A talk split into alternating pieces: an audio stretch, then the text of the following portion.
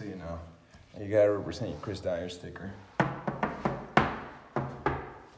Hi, welcome back to Chris Dyer's Creative Friends. I'm your host, Chris Dyer, your artist friend. And in this show, this beautiful YouTube podcast show, I interview some of my great artist friends and uh, pick at their brain and the creative process. Today, I'm interviewing my good old friend Auresia, who is, uh, you know, lives in Montreal, but we learn a lot about her and her roots. And uh, we've known each other for many years. And uh, she's always working really hard on music. She's one of the most passionate people that I know. And uh, I'm really always inspired to see her fire and going out there doing her soul expression. And, uh, you know, other than traveling and being an activist and a beautiful person. So, how are you doing, Aurelia? Aw. So so great to be here on your podcast, and thank you so much for what a lovely um, like introduction. Yeah, thank you, no thank problem. you, thank you. My, my pleasure. Thanks for having us over in your lovely uh, studio here in the Mile of Montreal. I like For this. sure, You're close yeah. to the mountain, huh? Yeah, I love I love it. That's one of the reasons why I, I I'm here because I I can kind of escape into nature a little bit. Yeah, I don't hang out too much in the Mile End, but it is cool. It's just so mega hipster that Mm. Yeah. it kind of like I just don't.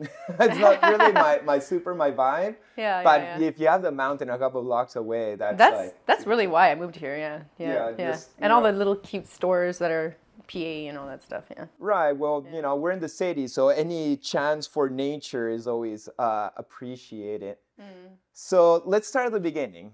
How we met, because I Oh feel like how we met was like very synchronistic and beautiful. Yeah. Do you want to tell or should I tell it? Like, Um, do you mm. remember? Well, okay. Well, I'll tell my side, and you can Yeah. So I went tree planting for the first time. It was my very first time tree planting. I had no idea what to expect. I heard stories. And so I arrive on site and it was really like a lot more hardcore than I expected. But I made friends with um, this girl Carol really right, right away and we had our tents next to each other and then one day I wake up and then there's Chris Dyer and uh, yeah, he was like super good vibes. We connected right away, pretty much. Yeah, and like you were doing your art and I was doing my music, and we kind of like had this. Remember where it was?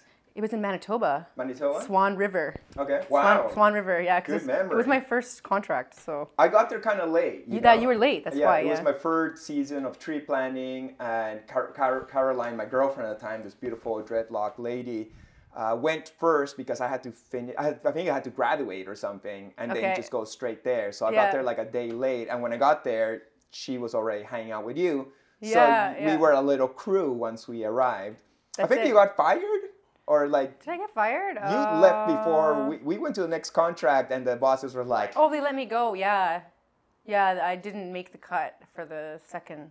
That's okay. I was over it. I was really over it by the end of it. But I actually went to another company, and uh, I felt like it was a bit better. Mm-hmm. Right. It was like BC. "What was the really company? beautiful. Was it Coast Range?" Or? No, it was, well, the one that we were with was Coast Range. Okay. Yeah, not a not the It's best. kinda corporate.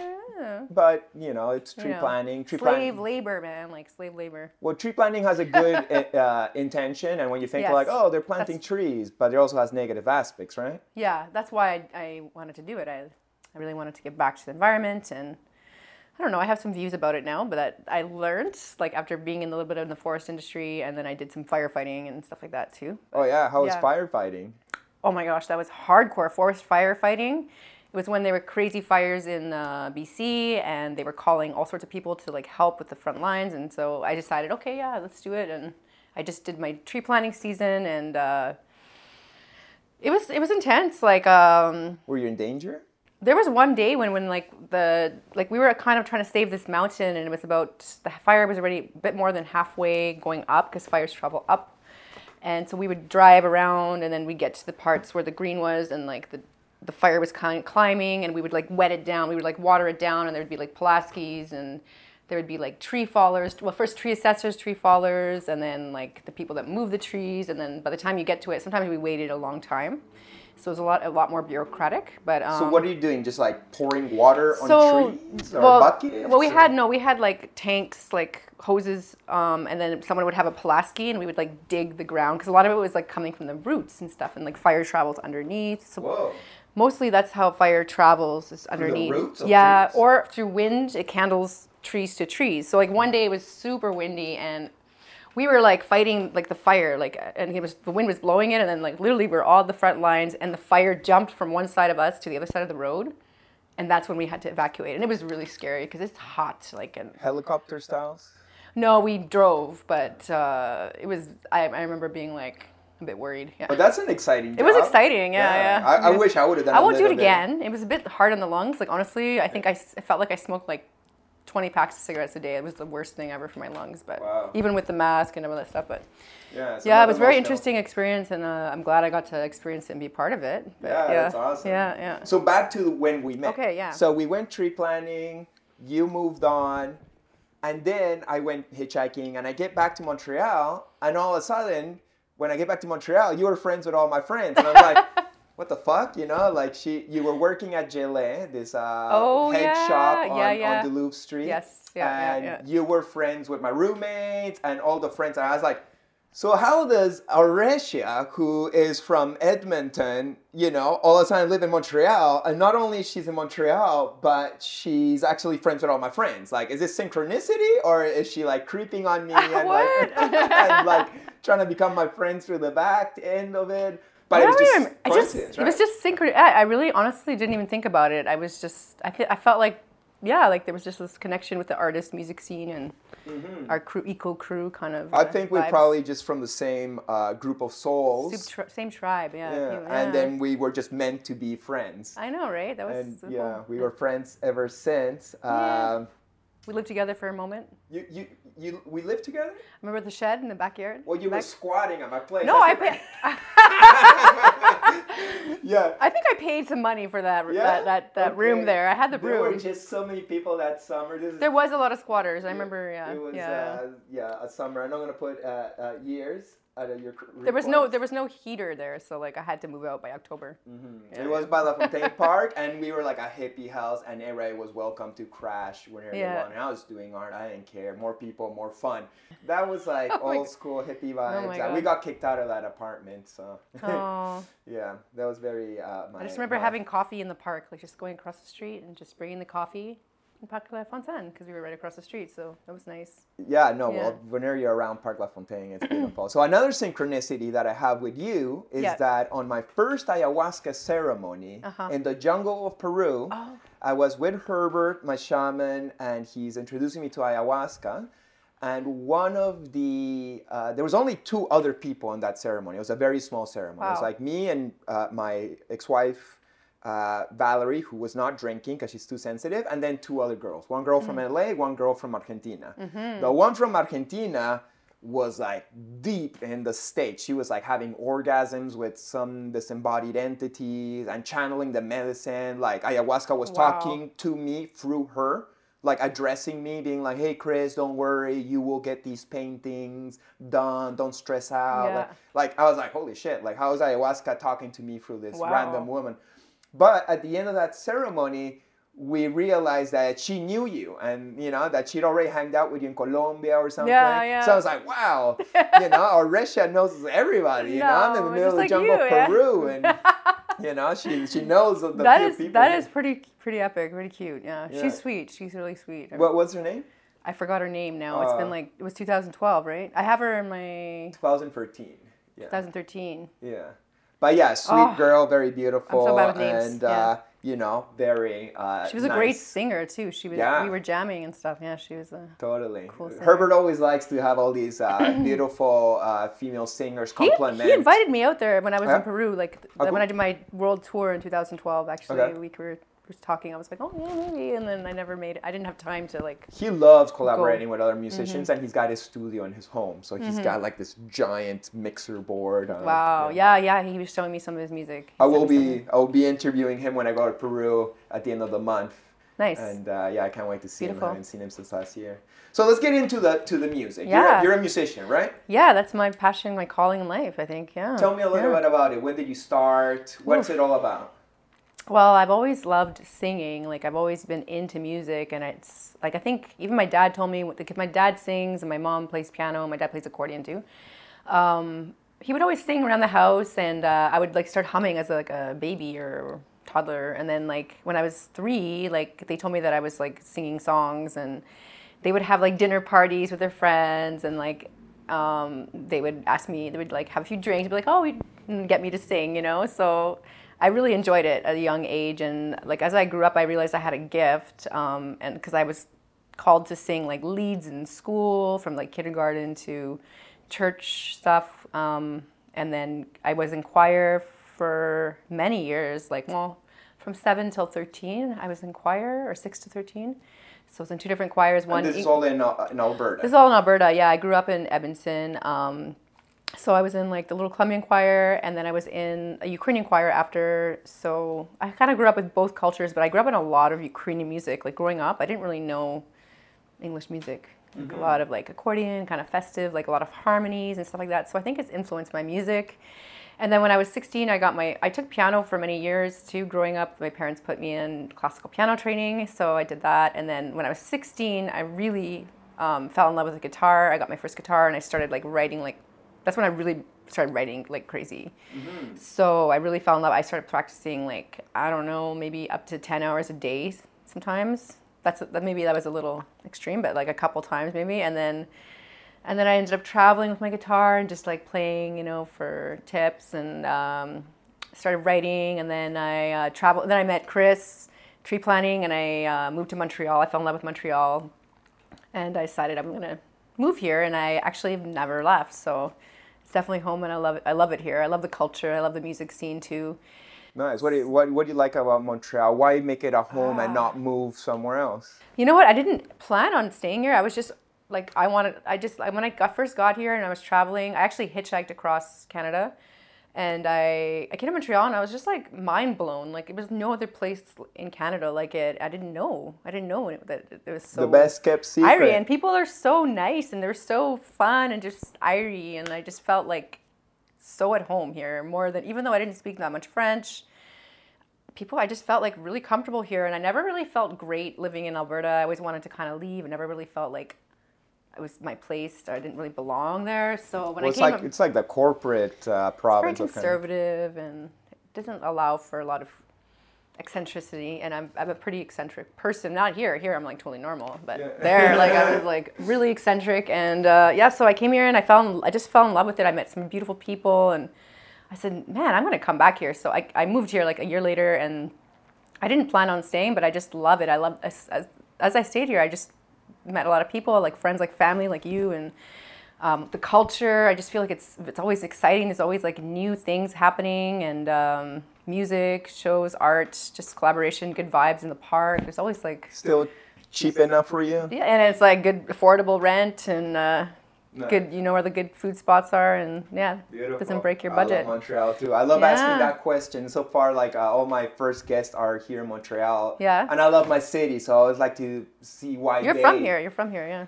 Well, I'm from Peru, you know, but I've lived here like 20 years. So Yeah, I yeah, yeah. consider myself a Montrealer. you went to school here though like in Uh, yeah, I went to my third school, like Dawson. But Dawson, before that, I was in Ottawa. oh yeah okay yeah, that's for right yeah like four years, I was in Ottawa. Yeah. And before that, I was in Peru. Right But I love Montreal, so I always like to see why other people like fell in love with Montreal and, and decided to stay and make it a base. But Uh-huh. Let's let's get back to the music. So when yeah, so- when did you start like say making it a, as a career and decided like I'm gonna make an album and what what, what was Well, all, all that about? Yeah, yeah, it's always been in the back of my mind, I think, to do an album since I started playing guitar and writing. I was like, oh, I want to make an album. It's my dream. And then after moving here, I kind of moved here my for school at first and I wanted to do the jazz program, but I didn't get in and then I was like really bummed and then I was like, oh man, then but then it turned into a blessing because then I was like, oh, now I have time to do my album. So I, that's when I really started immersing in my album. Your first self-titled. My first self-titled album, I think it's mm-hmm. right there. yeah. So yeah, I began writing process. Um, I collaborated with David Lyons, who's an amazing multi-instrumentalist and producer, and he helped me a lot. Like it was a huge learning curve to do this first album. So we co-produced it together, and um, And it was fully reggae, right? it's full reggae. Yeah, yeah, Yeah, yeah. totally. I, yeah, I fell in love with reggae like Why in my reggae? teens. I just started writing in reggae. I don't know, I just like I fell in love with it. Um, actually, after, well, I don't know if you, you don't know the story. I was in California. I was actually uh, hitchhiking, and I stumbled upon this reggae on the river festival. Okay, yeah. And some guy was walking out, and I was just like at the gas station with the ride, and they were like, ah, I can't go. He was like too messed up or something, and he's like, Who wants my ticket? Who wants my ticket? And I was like, Um, me? And then he's like, Yeah, yeah, take it. He's like, I'm out. I'm out. So And I you went like, to Reggae on I the had River. three day like free pass to Reggae on the River, Sick. and I didn't really know reggae. It's like the biggest California it was, festival. and it pretty was much. so many beautiful artists. Like I didn't really know reggae bes- apart from like Bob Marley, Peter Tosh, Marcia, a few songs, but like I re- I loved it, but I never like loved reggae. And then it, just that festival really transformed me. Honestly, What year was it? What year? Uh, I can't remember. Yeah, okay, yeah, yeah. Because I, was a while I used ago. to go to Reggae on the River It was a while ago. 2005, I think, Oh, okay. was the first time I went to a Yeah. on the River. And I would also go to Sierra Nevada. Yeah. Like, because I was working for Nevada. Satori Movement, Right. which was like a skateboard brand that was very reggae, dreadlock, Yeah. vegan style. So they would always have a booth there and they would take me to be like their yeah. artist or whatever. So that's how I kind of like got in the scene, the California scene, but then later I got into the visionary art scene because they were also hanging out there before the visionary art scene was even fleshed out. So I. Very you know, so we got similar roots that you know, Yeah. that those reggae It might have been probably the same time, around the same time. Yeah. So, uh, yeah. Then I like just it kind of transformed my soul. Honestly, I started writing in reggae more. It just really touched me deeply. Like There's a very reggae music. positive vibe. And the more I got listened to reggae after, the more I got into it, the more I loved it. So it, yeah, that was one of the turning points for me to like, because I was writing more a bit more folk blues soul before, and now then after that, it I wanted to do reggae albums. So yeah, Yeah, have you ever been to Jamaica? yeah, yeah, yeah. Have you recorded there? I have. Um, I recorded a couple tracks there. Um, yeah, it's it was really inspiring to be there as well. I was there um, three times actually, three Okay. times. Yeah, over Did you years. record for any of your albums there? Um, I'm trying to think. Did I? I don't think I have the. Rec- I did a recording, but I didn't actually keep it. I re- redid it because it was uh, a bit rushed, and I was writing at the same time. So I polished it up later and redid it. But um, yeah, I did um, a lot of uh, recording and songs that I wrote were.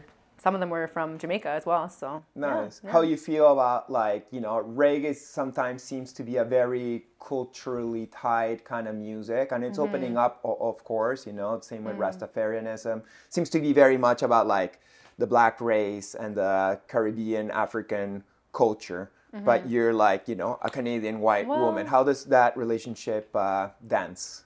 I feel like for me, reggae is like a spiritual heart connection and a heart connection. Like it's it's about um, one love. It's about like uh, universal love and like uh, it's also revolutionary music. So I mean, yeah, there's. I think it can. It's very international at the same time as it is. Yeah. Right, it shouldn't From be that limited, and it Definitely should be shouldn't be. allowed to spread the world as the medicine that, that it is, right? Yeah, it should trans trans. Uh, what's it called? Uh, oh my gosh, what's the word?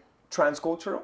Yeah, it's transcultural. Yeah. yeah Cool, yeah, definitely. Well, I agree too. You know, Yeah. as a white dreadlock dude, I'm very much like. You Well, know, you used to blast reggae. like reggae from your sound system that you would clip on when you were, we were tree planting. He had this big ghetto blaster, like it was hilarious. It was awesome. Yeah, well, spreading, reggae like, music spreading the reggae good happy. It's, vibes, it's yeah. so positive, you know. It's like the beat, that upbeat, upbeat, upbeat. Mm-hmm. Makes you want to bounce and kind of eat. And the lyrics many times are about like oneness and love and making the world a better place. Like we need more lyrics that are healing the world. Definitely. You know, because there's so much of the opposite in the mainstream. I know, and music's so powerful. I feel like it's it's important to have like that.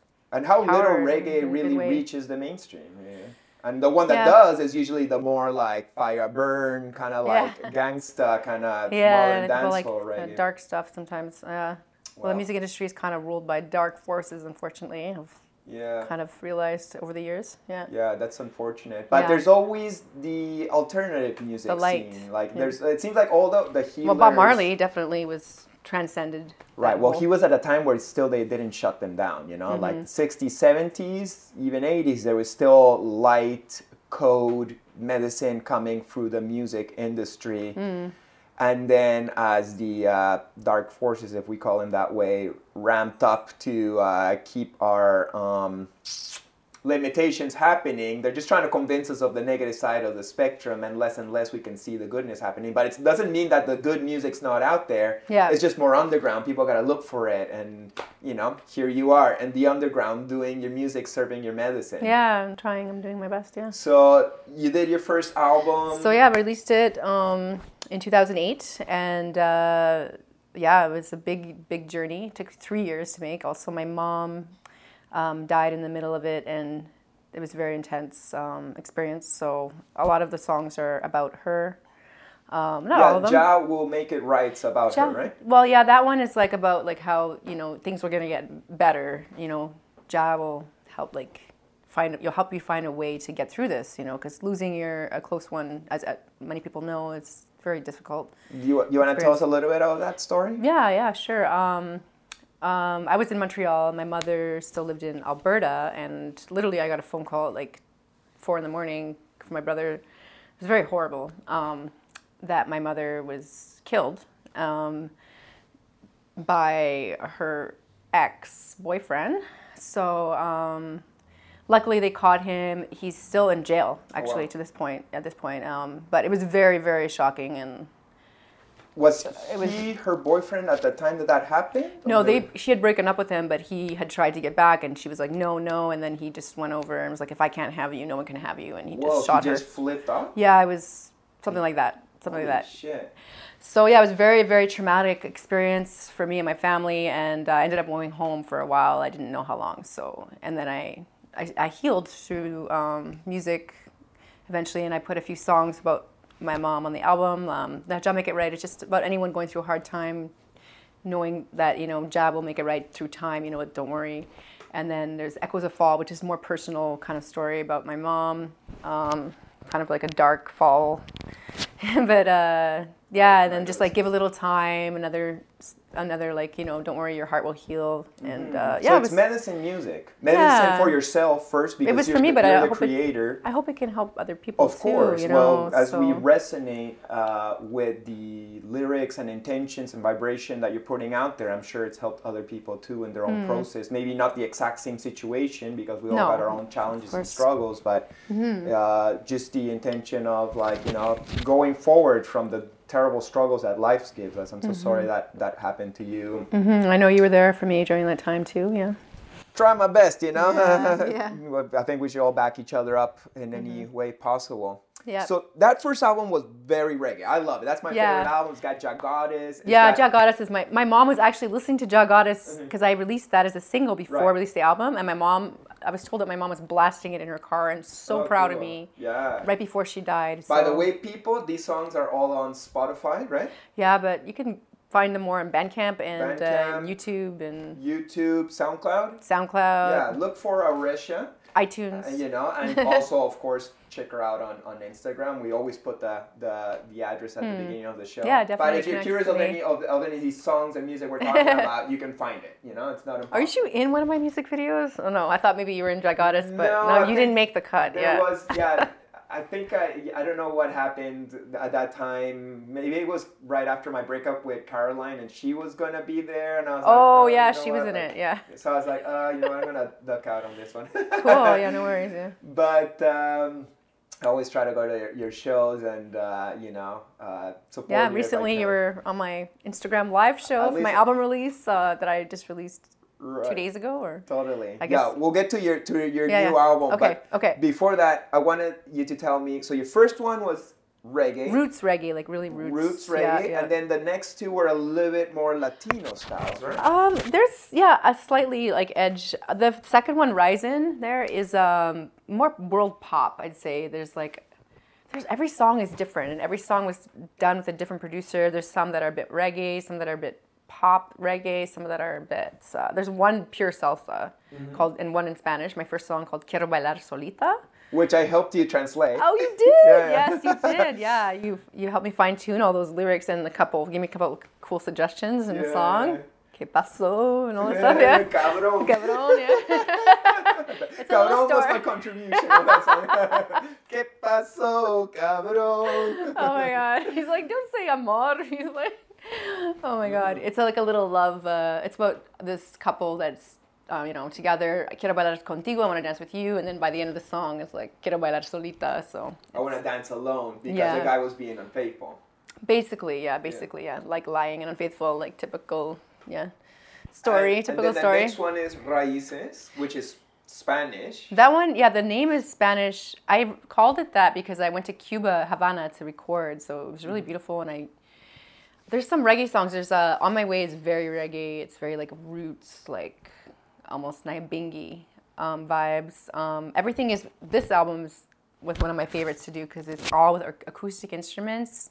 There's a lot of really intricate percussion, like so many different types of yeah, drums and percussion And you did it it entirely in Cuba? and I did upright bass. Yeah, um, 90 for 90% of it, um, I recorded a bit of uh, djembe here in Montreal on on the road again, and uh, trombone. I added a trombone, but most of it was done in Havana, and then it was mixed and mastered here in Canada. But Nice. I really love that album. It's probably one of my favorites now too. cool. Yeah. Uh, Was it fun? Like, how long did you stay in Cuba for that Oh, one? it was amazing. I was there for two months, but it was kind of rushed because I was still working on the songs and the arrangement. But it was so fun because I there was the people in Cuba are so musical and they just They're have so so, many ideas and like like literally like 18 year olds would be playing with me and they're like prodigies and like Mm-hmm. I'm like wow I'm so blessed to be able to do this here and it's just such good vibes and good culture. It was it was really cool. And you love that whole Latino culture. You salsa Mm. dance, right? Yeah, I love. I'm a really. That's like my second passion in life, like acrobatic salsa. Yeah, Uh-huh, I'm looking for an acrobatic salsa partner in COVID times. I don't know if it's legal. Acrobatic salsa, that's what does it mean? You That's a whole gotta jump from building to building, or Whoa, that's another level. But uh, no, just like you know, like incorporate a little bit of acrobatics, some flips, some like just fancy, like kind of fun, like s- moves where you spins and spins, but like also like flipping around and like you know, just kind of uh, I don't know. I, I I learned a bit in um, in Cali in Colombia. They do acrobatic salsa, and I just fell in love with it. So I took a few private lessons there, and I was like. And I always been into kind of acrobatics in general. Like I never was amazing at it, but I, I always loved it. So, and then salsa music just really speaks to me. You've been through Latin America, or you said like Colombia, Yeah. Cuba. Where else have you traveled in? I did a like I did that world tour in well it was like my South American tour in 2012. I was in Peru, Colombia, Ecuador, Bolivia, Chile, Argentina, and Brazil. Beautiful. So it was amazing. It was one of my uh, most amazing experiences ever. Crazy. Yeah. How is like touring? And it, this is life. all like something that you were working with like a manager, or did you all just make it happen yourself? Um, a little bit of both, but honestly, I did most of it on my own. You I, just uh, manifested like your tour, and you went and you. people were receptive there more than like in Canada. I've done my booked my own cross Canada tours and tough, man. It takes a lot of work and it's so much so spread out. The driving and like the pay is not amazing, so you don't really make anything. But like South America was really receptive and like there was just I think a lot of people love music there more and like reggae and stuff like that speaks to them too. Right. Yeah. Plus, the fact that you're from Canada is a little bit more special to It's them. exotic for them, Yeah, it's like, oh, a Canadian reggae artist. Let's see what she's got. Well in Canada, there's like, uh, she's from our country. Like they, they, they never, Yeah. you never really get so appreciated in your own land. Yeah. Unfortunately. I know, right? And then recently, I think even this year, you were in Mexico, no?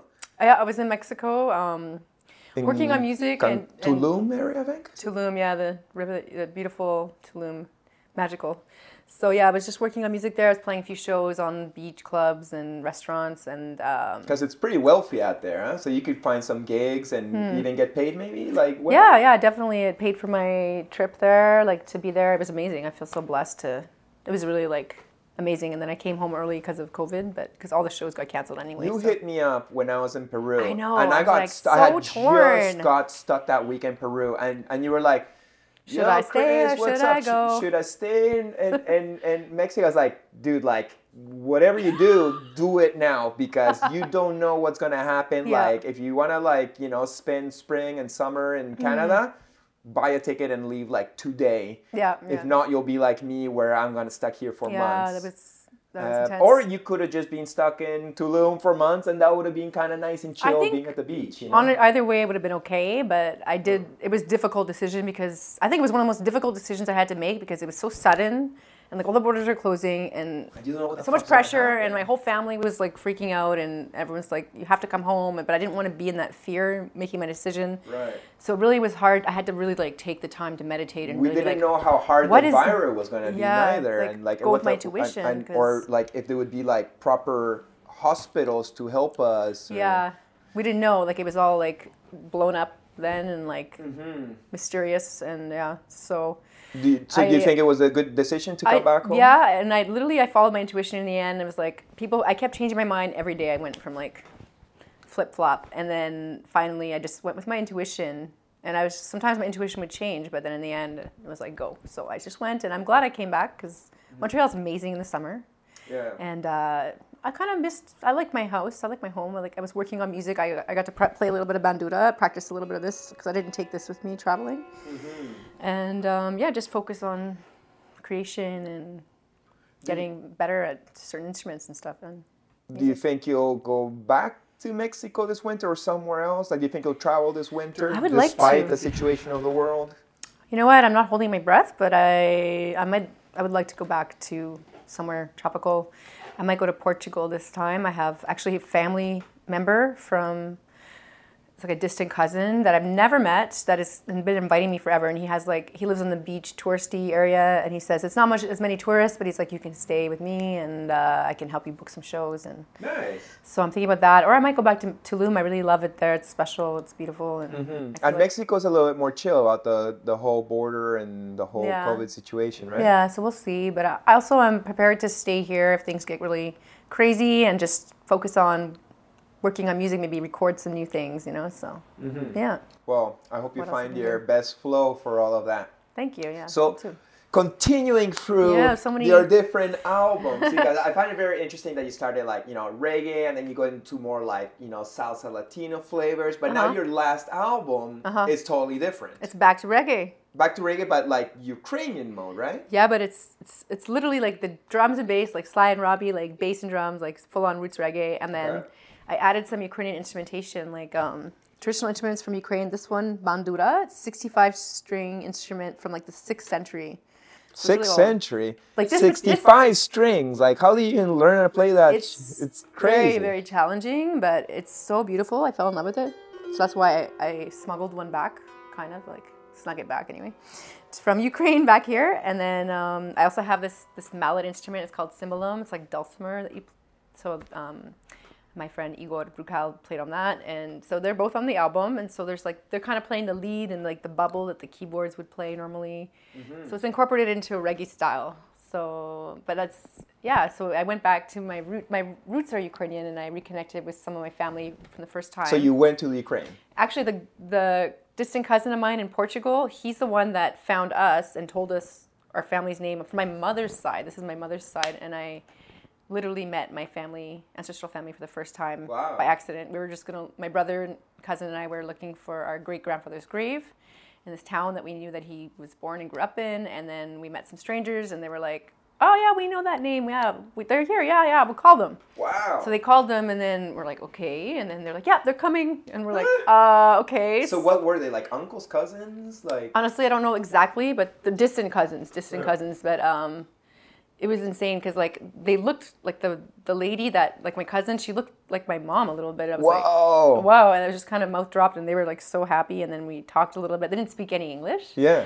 Do Um, you speak Ukrainian? Yeah, I did enough to get, or you know, I can speak, I can speak enough. And then um, they were like, "Do you want to meet the whole family?" So we went back to their house, and like the kind of mother of the our cousin, the grand kind of grandmother lady, she was so just beaming, so full of joy, and like they had a table full of food, and we were singing songs and showing photographs, and just How is Ukraine? Ukraine. uh, Um, it's Eastern Europe, right? yep, yep. Ukraine is it's Where is it around? Like, Okay, so it's east of Poland. It's right next to the Black Sea. So the Black Sea on the south side is Turkey, on the north side is Ukraine.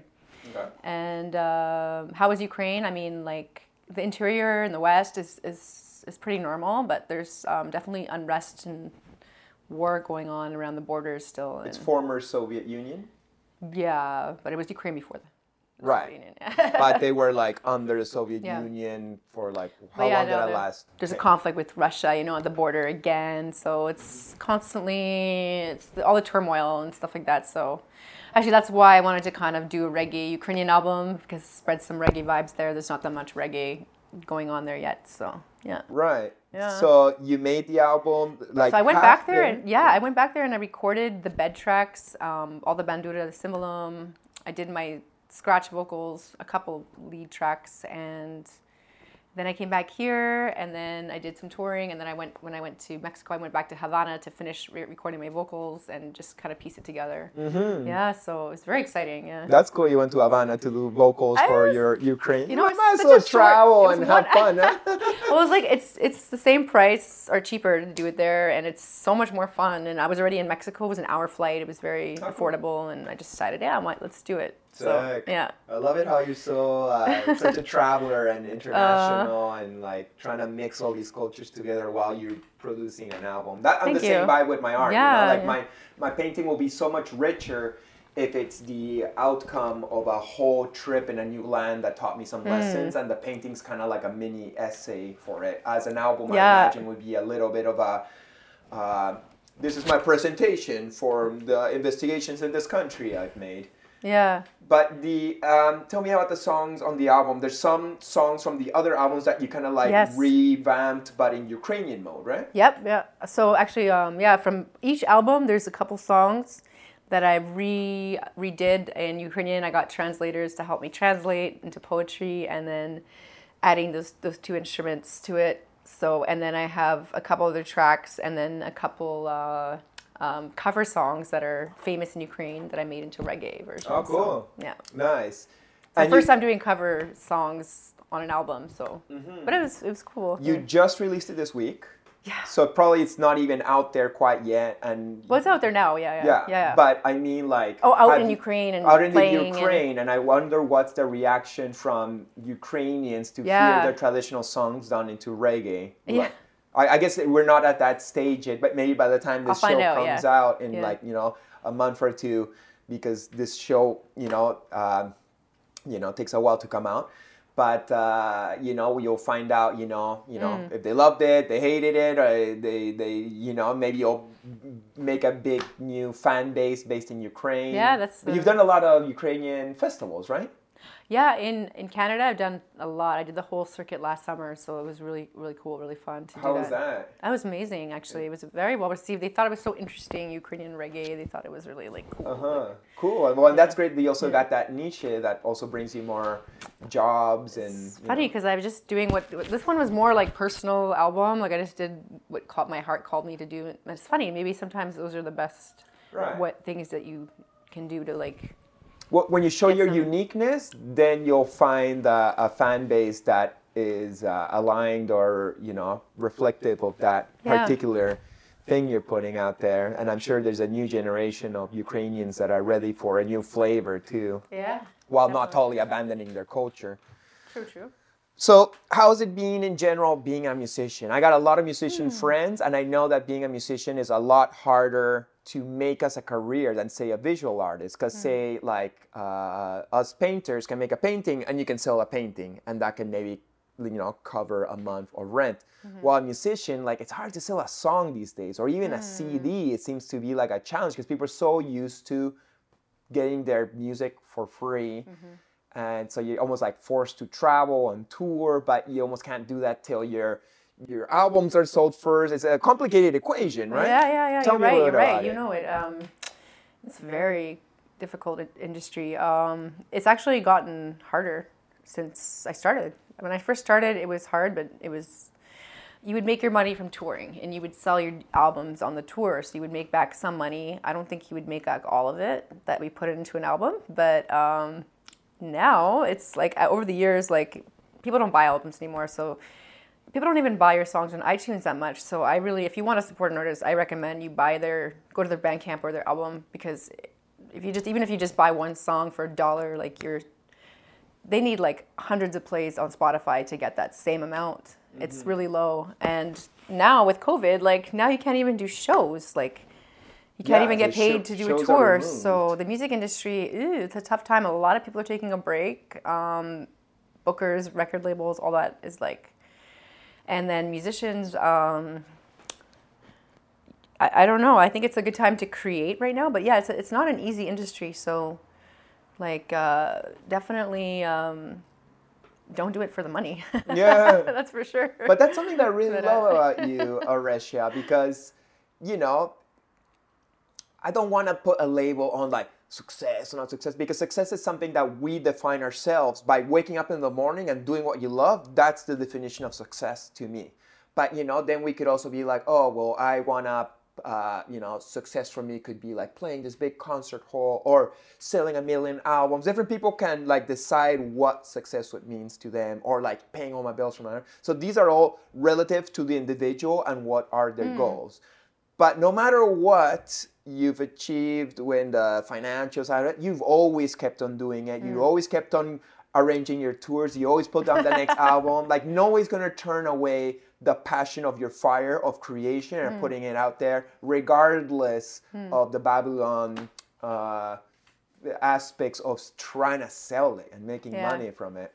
Yeah, Um, no, and I always true. respect that a Oh, lot. thank you know. you, thank you. Yeah, you see it as uh, I don't know. It's it's like a lot of musicians are are in the same boat. We just do it. It just we love it so much, and we just it just it feels so good to create and and release and share and share that that music that we we just do it, and then we figure we figure out a way. We figure out a way to make it happen, make it work, and the passionate ones because Yeah. there's ones that don't continue like I, I always think of like whatever happened to our friend mark jaffe feel like from inward i know he still plays his guitar in his uh, cabin and Yeah. but he used to have a really good band inward that we were all big Mm. fans of and they could have made it huge as as huge as any california band really if they would have gotten the same opportunities yeah. you know, Montreal's not the city maybe that gives you the biggest opportunities. You kind of got to go out there and play the game in the bigger cities. Yeah. Perhaps. It's a tough game. It's not for everyone. It's it's really really tough. Like it's can be really demoralizing. I almost gave up on music. I did. I took a break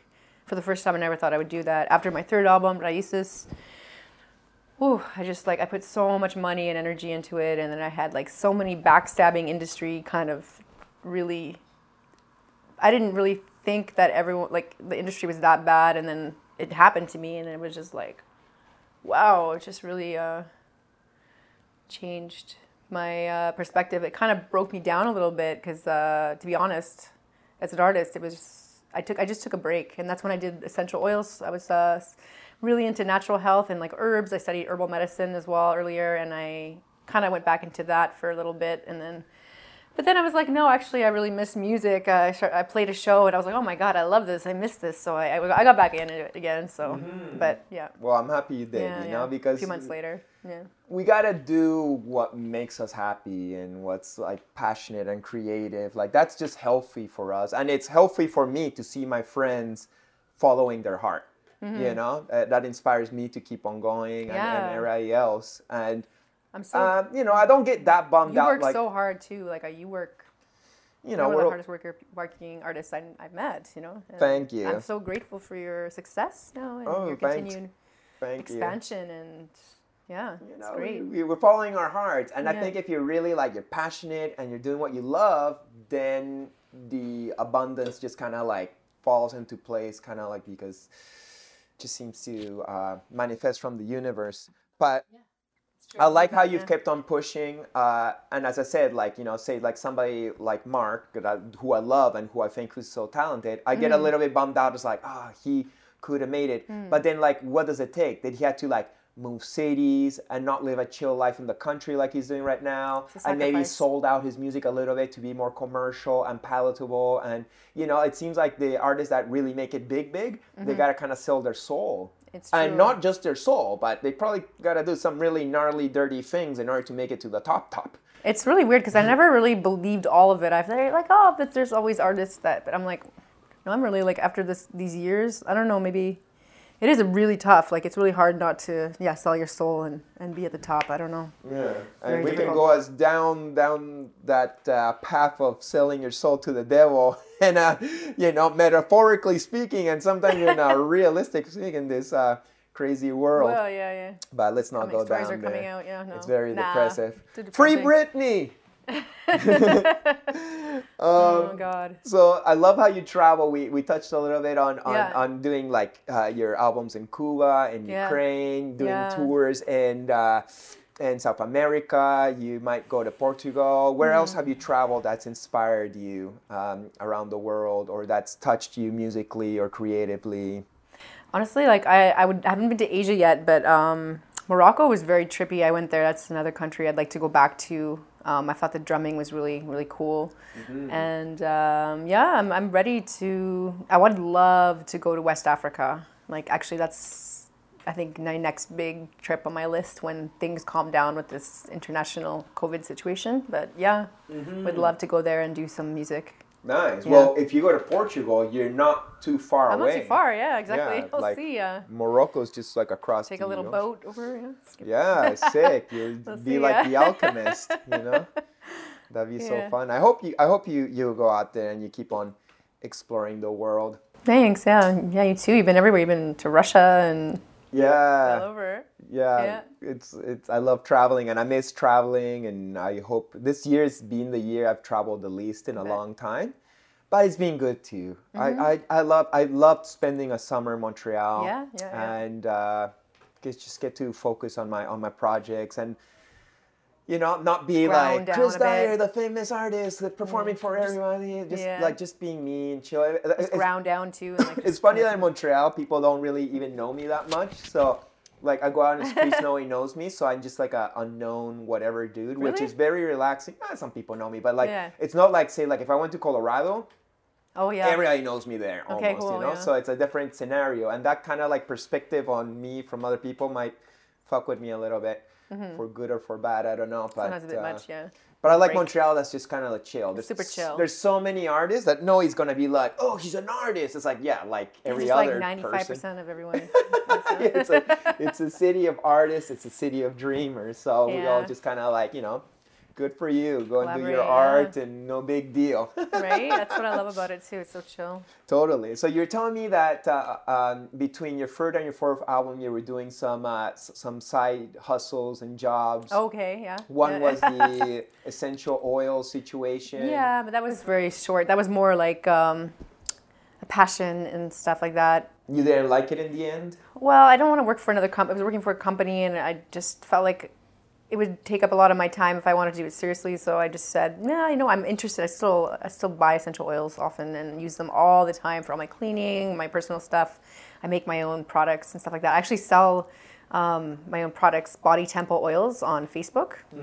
And actually, the art, I created the artwork for that. Oh, go ahead. If you want to see it, yeah. Yeah, show Um, so I make like um, like hand body butter, face cream, lip balm, um, like beauty serum for your face, um, sunscreen, and then that's kind of a really side hustle. And then I also um, teach. I, my main thing right now is I'm teaching music. I'm teaching piano. I'm teaching voice. I'm teaching guitar, and I'm even teaching ukulele. Which Oh, beautiful. Yeah. I need to learn a new ukulele song. I only got one fucking okay, song. well I'll teach you. Yeah. yeah, I got my ukulele at home. Okay, we'll do. It. I don't know if we can. I I guess we don't have time for me to do it before I go to Peru because you're going to British Columbia tomorrow. Yeah. and then I'm going to Peru soon. Yeah. Too bad because like I only know "Don't Worry, Be Happy." Are you bringing your? I'm bringing my ukulele, but Okay, I I'll send you a video.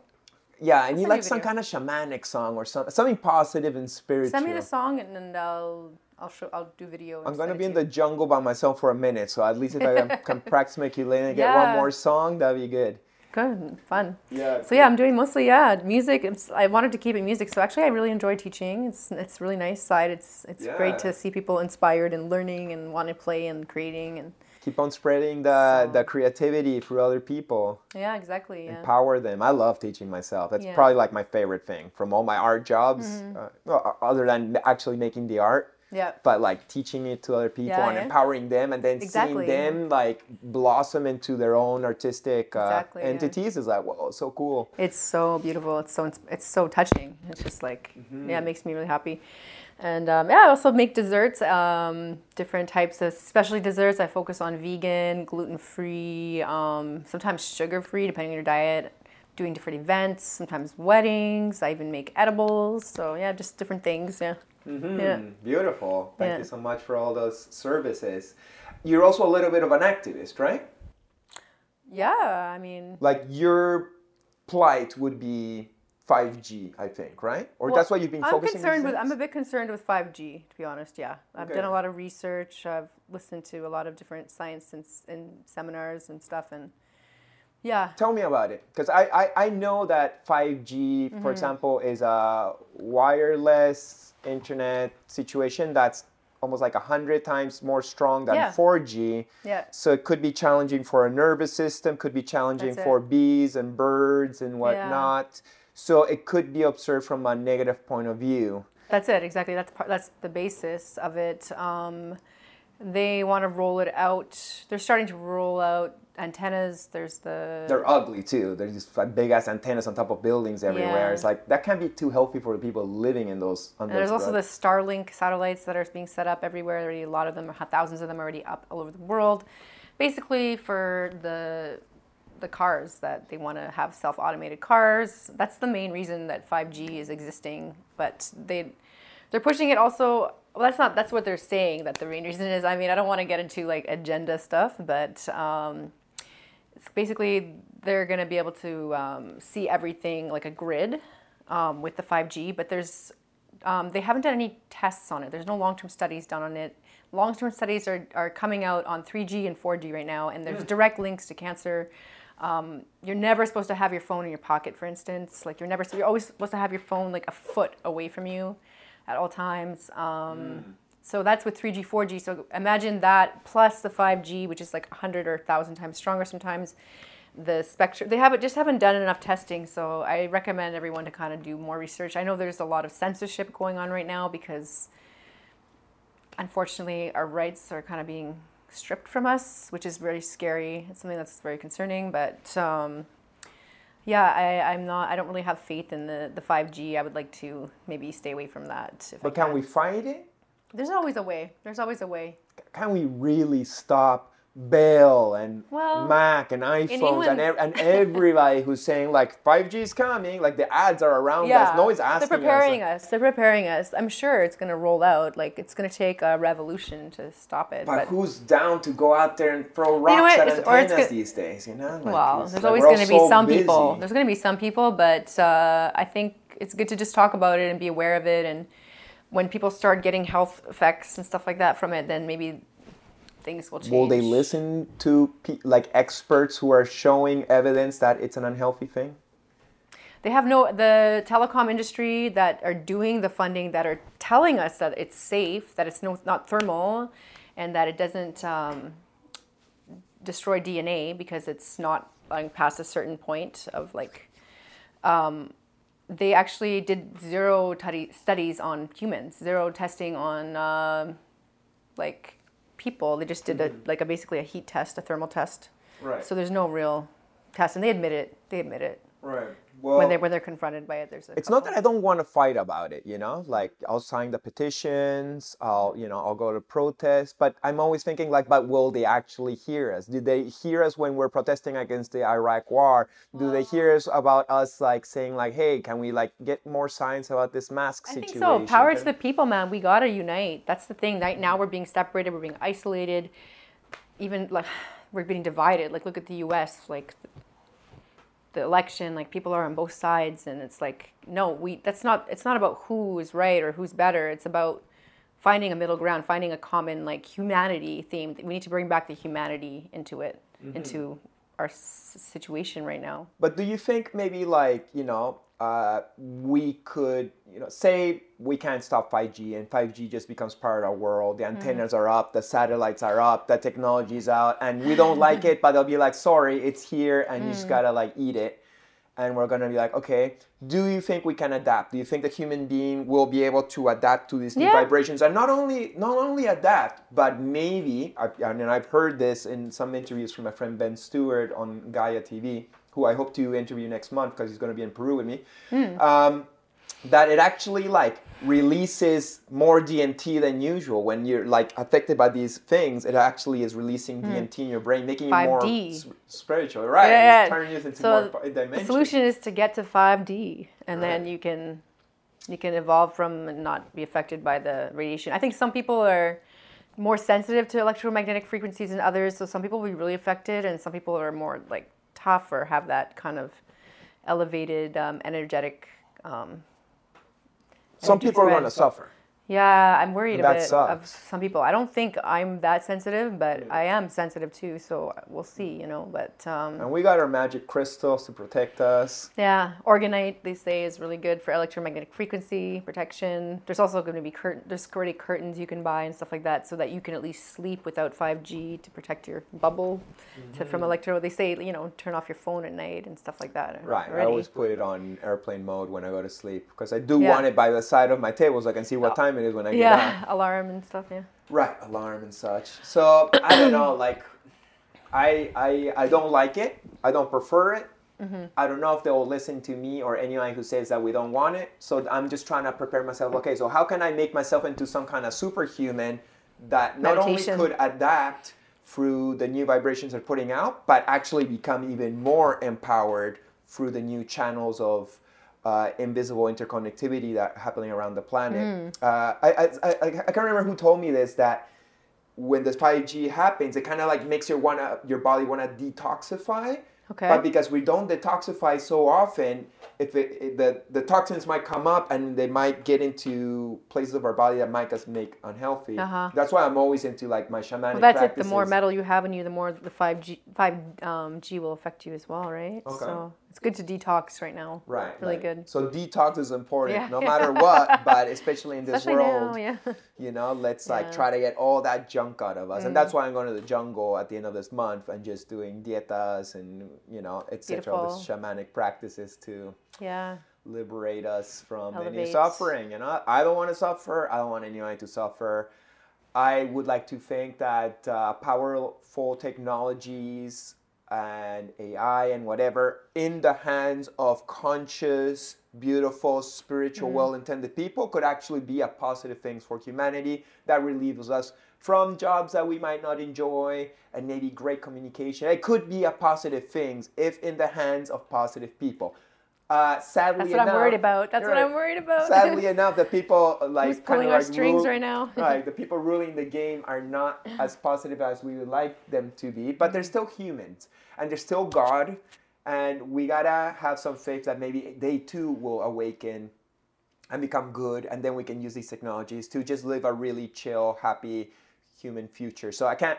I can't just always just project and vibrate the negative future that could happen just because these technologies are being set up. I have Mm-hmm. To have faith I- and optimism. I do. I have faith too. I, I'm I'm not worried. I'm like concerned, but I'm not worried. I don't play in that energy of worry. It doesn't help anything. Right. So. But it's good to talk about it. It's definitely good to yeah to talk about it. question hey, can we talk a little bit more about this 5G? What's it about? Yeah. Can we- let's do more yeah, yeah. studies. Can we like do a little more tests before Yeah. you just fucking Can I have a say of whether or not it's going to be like on my building or my street? Like, can we, you know what I mean? Stuff like that. It's important, I think. Yeah. yeah, I think it's a good issue. So thank Yeah. you for, so much for uh, doing that Yeah. work. Yeah. Um, we're coming to the end of our show. Okay. Is there any, you know, final words of wisdom you'd have for our viewers? Wow, Um, wisdom. you know, I always like to ask my, my viewers, you know, if they think that art and music can help heal the world. Um, Hmm. You know, on the topic of music and all these beautiful things that you do. What do you like to say to our viewers today? I think like in these times that we're in, I think it's good for you to tap into your artistic and creative kind of zones, whether it's music or art or dance, just something that you can express yourself and kind of like we're in crazy times right now and uh, staying home and we need to like we need to express and like do what brings a little bit of joy and I think that the mundaneness of staying at home, we are losing that creativity. So I think it's really important to to kind of dig into that, like to kind of develop it, even if you haven't touched there. So yeah. Mm-hmm. Beautiful. Yeah. Well, thank you so much, Aurisha. Oh, Woo! Ooh, yeah. Yeah. Well, thank you so much for tuning in. I hope you had a good time. Please make sure to like, comment, subscribe, share, follow my guests, and yeah, definitely tune in next week. I'll see you next time. Blessings. Bless. Woo!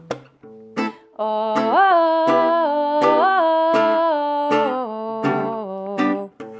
oh, oh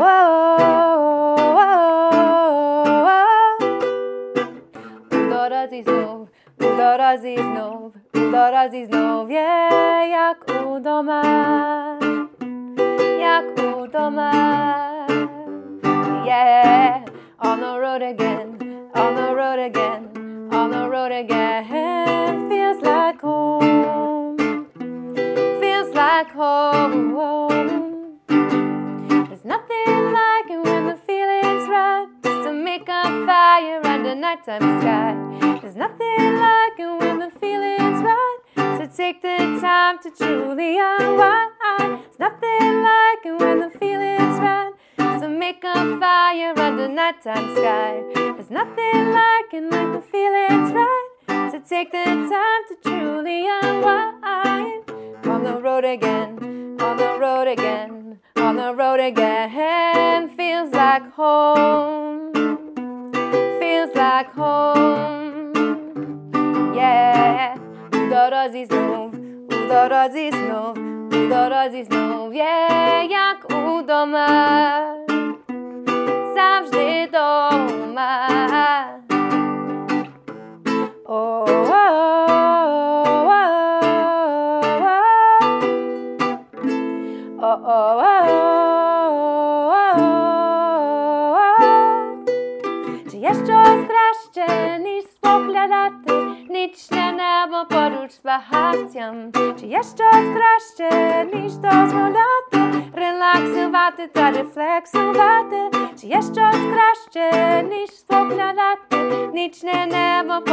porucz z wahacją Czy jeszcze straszcie niż dozwolaty? Po sprawdźniu mówi poczywaty Udorozi znów, udorozi znów.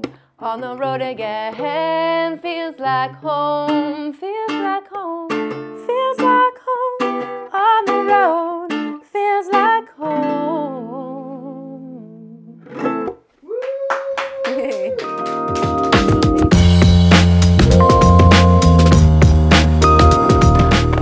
Next week, my guest will be Barry Walsh. Our spot is not like the illest or the most. It's more like it's it's got roots and it has real blood history. Mm-hmm. It's not a hype spot because of the hype. It's known because it has decades and decades of, of stories, you know? It's a spiritual spot. Like It's very spiritual, you know. Like it's not for everybody though. Like I said, a lot of people say, "Oh, it's hard to skate." Da, da, da. Yes, it's hard to skate. That's it's. Go to any surfer that surfs big waves. Every wave's hard to to, to ride. That's why they surf them. They- Right, the challenge is the beauty. So make sure to subscribe, like, and everything else. Big thanks and see you next week. Peace.